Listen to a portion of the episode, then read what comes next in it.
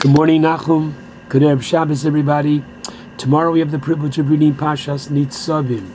Pashas Nitzavim has the distinction of being one of the shortest parshios in the Torah.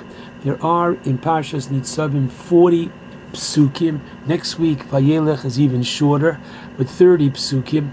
And according to the Chinuch, there are no mitzvos contained in Pashas Nitzavim. That doesn't mean it's not an incredibly powerful parsha. You could perhaps argue with me and say, what do you mean no mitzvos?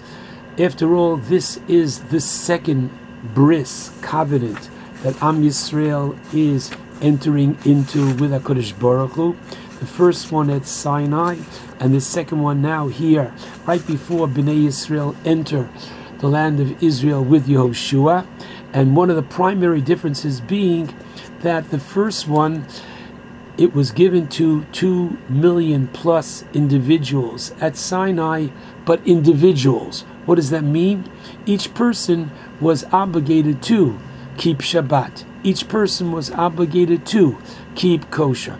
Now, aside from the individual obligation, you have the whole halachic concept of arvus, whereby kol Yisrael arevim zelozeh, one Jew is literally responsible for another. So I blow shofar, okay, and I blew the shofar on Rosh Hashanah. So I have fulfilled my mitzvah. But listen carefully.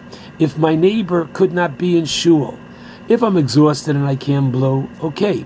But if I still can blow the shofar and I don't, says the Ritva in the Gemara Rosh Hashanah, that I did not fulfill my mitzvah as long as there is another Jew. Now, do I have to spend the entire day of Rosh Hashanah knocking on doors? Did you hear? Did you hear? I don't believe I have to go that far. But on the other hand, this very important concept of arvus, which means once again responsibility one for another, which has very interesting halachic um, results as well, is found in the beginning of Parshas Nitzavim. The very first pasuk, Atem Nitzavim Hayom Kulchem, you are all standing Hayom today. What is this today? So the literal translation is the pasuk is talking about, as Rashi understands, Shekinsam Moshe, Moshe gathered them before Hashem, literally on the day of his death, lachnisam bebris, to enter them into this second covenant right before the going into Eretz Yisrael. That is the Pasha Pshat. The Zohar learns that in addition, ooh, Hayom, it's not by chance. Every year on the Shabbos before Rosh Hashanah, we read Parshas Nitzavim, which is telling us, Atem Nitzavim Hayom on Rosh Hashanah. Now, even though the word Hayom means today, it could mean in addition, the day, please God, coming this coming Tuesday and Wednesday, this coming, yes, Rosh Hashanah, Kulchem, you are all there as one. And as we prepare for uh, Rosh Hashanah, the Alter Mikelm says this is coming to teach us a very important lesson, and that is as follows. We are, as we'll talk about the Rosh Hashanah, please God, this coming Monday, but we all are anxiously awaiting and preparing for Rosh Hashanah. What's the best way to prepare for Yom Adin? To make yourself a klal person, to make yourself a person who is very much an integral part of the Jewish community. Shevrabim srichim lo a person that the community needs you. Ah, I'm an accountant and I contribute my time and effort to the local uh, yeshivos, to the local uh, base bate kinesios, and I help them, each person with whatever area of life they are one that they excel in and they have a knowledge of, they use it for not just themselves, but for others. Such a person is a klal mensch, a person needed by the community. In addition, what you have in uh, Parshas Nitzavim, beginning with chapter 30. Now, I'm just going to read for a few moments a few of these psukim at the beginning of chapter 30, and wow, it will be, says the Torah, that when all these things come upon you, the blessing and the curse that I have presented before you, then you will take it to your heart among all the nations where Hashem your God has dispersed you. Here it comes. Vishavta, chapter 30, verse, verse 2. Vishavta ad Hashem Elokecha. And you will return unto Hashem your God. Listen to his voice according to everything that I, Hashem, command you today. You and your children, with all your heart and all your soul, then Hashem your God will bring back your captivity. Have mercy on you. He will return and gather you in from all the peoples to which Hashem your God has scattered you. If you are dispersed, will be at the ends of heaven. From there, Hashem your God will gather you in, and from there he will take you. Hashem your God will bring you to the land that your forefathers possessed. You shall possess it. He will do good to you and make you more numerous than your forefathers. We pray that we are living in just that time now. When I grew up, the term six million meant only one thing six million Kedoshim. And thank God the term today, six million, means that there are Yirbu more than six million Jews living in the land of Israel. That we have come to see what we pray is at least the beginning of this kibbutz golios, of the return of the exiles, of coming home to our beloved Eretz Yisrael. But now let's go one step beyond.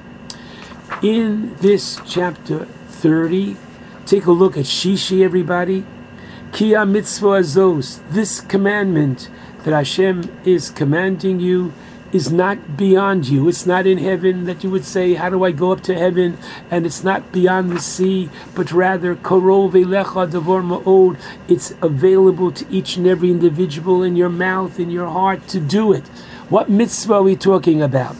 So, Rashi says we're talking at the mitzvah of Talmud Torah. And thank God a million times in our day, what's happening? We see more and more Jews appreciating and understanding that they can't go a day without the study of Torah.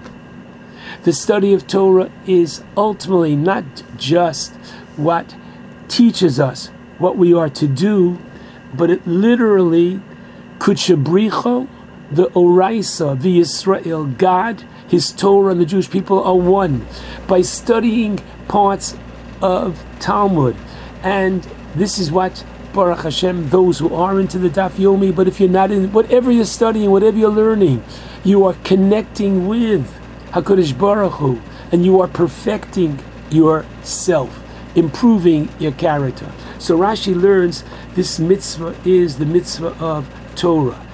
The Ramban and the Sforno, they learn no, that verse 11 in chapter 30 is a continuation of the first 10 psukim. And as the first 10 psukim have been talking about shuva, repentance, so too says the Ramban, ki mitzvah zos, this mitzvah of tshuva is not beyond you, and don't think that you cannot do it. No, the answer is yes you can. Now, watch. There is a very important machlokes debate in the Gemara Sanhedrin 97b between Rabbi Eliezer and Rabbi Yehoshua, and they argue over what is the role of tshuva, repentance, and the ultimate geula, redemption. Rabbi Eliezer is of the opinion that they go hand in hand, meaning Im Yisrael osim tshuva nigolim. If the Jewish people will do tshuva, will repent, will come back and observe and get close to Hashem, then they will be privileged to be redeemed. But v'im lav, God forbid, not a nigolim, they will not be redeemed. While Rabbi Yehoshua says, no, no, he argues and says, no, that they're not um, bound together, Geula and Tshuva, but that the Geula will come even without Tshuva. Now, in this very important machlokes comes the Rambam in chapter 7 of Hilchos Tshuva, Halacha Hey, and this is a delicious Rambam. I'm going to read it to you. The Rambam writes as follows: Kol hanavim kulam tzivu alat tshuva. All the Nevi'im commanded and told the Jewish people to repent. And here it comes: Ve'ein Yisrael nigolin elo b'tshuva and there will not be the redemption without tshuva. In this machlokes, the Rambam sides and paskins like Rabbi Eliezer. Now here comes the most beautiful line I can share with you this morning. Ukvar hifticha Torah. The Torah promised us, Shesof Yisrael lasos tshuva, that in the end the Jewish people will do tshuva Bisof Golusan, at the end of their exile, Umiyad Hein Nigalin, and immediately there will be the Geula, Shenemar, and he cites the psukim that I read to you before. and it shall be in the beginning of chapter 29 that these events will come upon you, and the Shavta I'm sorry, the beginning of chapter 30, Vishavta, as we saw in Pasuk Beis, second, Ad Hashem Elokecha V'Shov, Hashem Elokecha, Hashem's going to go and ingather you and bring you to Eretz Yisrael, etc., etc. Now listen very carefully. There are, as we know, 13 Ikorei Emunah, 13 major principles of our faith, and the Rambam uh, lists them, and as they're found in many, many sidurim, and many people recite them at the end of davening every day. Shlema, firstly, that God directs this world, and number 12, Animamim Bemuna Shlema, I believe with perfect faith, that the Mashiach is going to come. And even though he tarries, right, I await for him daily that he should come. Wait a second. How could we have bitachon, that the Mashiach is going to come, if his coming is dependent on the Jewish people doing tshuva, like the Rambam said. Without tshuva, there's no geula. So what does that mean? It means that his coming is dependent on the Jewish people repenting. So, what did Rav Soloveitchik say in one of his tshuva drashos? Such a beautiful, powerful idea that what it means, anima mamim b'muna shlema b'vias HaMashiach, it means ani mamim b'muna shlema b'klal Yisrael. I believe that Klal Yisrael is going to do tshuva. Wow! And therefore, because Klal Yisrael is going to do tshuva, then let's go slowly. There will be for sure the coming of Mashiach. So, listen carefully. The Gemara says at the end of Megillah, why are we reading Parshas Nitzavim? Tichle shona b'tochel shono birchoseo. As a buffer, we just read the curses last week. Oy, oy, oy. Who wants to go into Rosh Hashanah just having heard the curses? So this Shabbos is a kind of buffer. Take a deep breath. Those curses are behind us. Tichle shona v'kol May the year end with all of its curses. Now, listen carefully. Everybody understands that literally to mean corona. Many, many, many will still be davening and only in an outdoor minyan. That Corona should please leave us. No question about it. That's the first thing of Tichle Shona V'Kil Loseh. And Tochel Shona, let the next year begin. Ubirchoseh, we want to be in shul, but that's only part of it. It's an optimistic statement saying that let the year with all its challenges and pessimism be behind us, and let there be optimism for the forthcoming year. It means that we believe that each and every one of us can bring the geula. How? Because each and every one of us can influence, and as we began with Arvus, we're going to end with that, are responsible. And every day in the second bracha, before Shema Yisrael in the morning, what do we say? Hashem, help us. The same beinu lavin laskil, lishmoa lumod ulamed.